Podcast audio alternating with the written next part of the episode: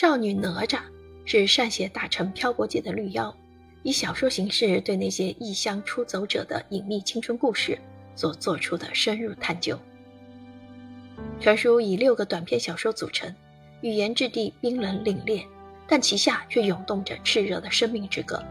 亦可视作沉默也会歌唱的前传。在不断兴建与拆毁的九十年代，一个典型的中国小镇，无论是向田野深处狂奔的失意少女，还是止于候鸟为伴的敏感少年，亦或是那个消失了却让叙述者确认了自身的存在的危险红衣女孩，都可视作通向同名短篇小说《少女哪吒》的密室。在青春期结束时，女主人公最终决定以出逃的形式来逃避母亲令人窒息的爱。和灰色压抑的出生地，与童年好友关于果园河堤的美好记忆，似乎模糊在时间的流逝之中了。纷扰的俗世也令他判若两人，但他终究还是成功了，成为了一个替骨还母、彻彻底底再把自己生育一回的天地好儿。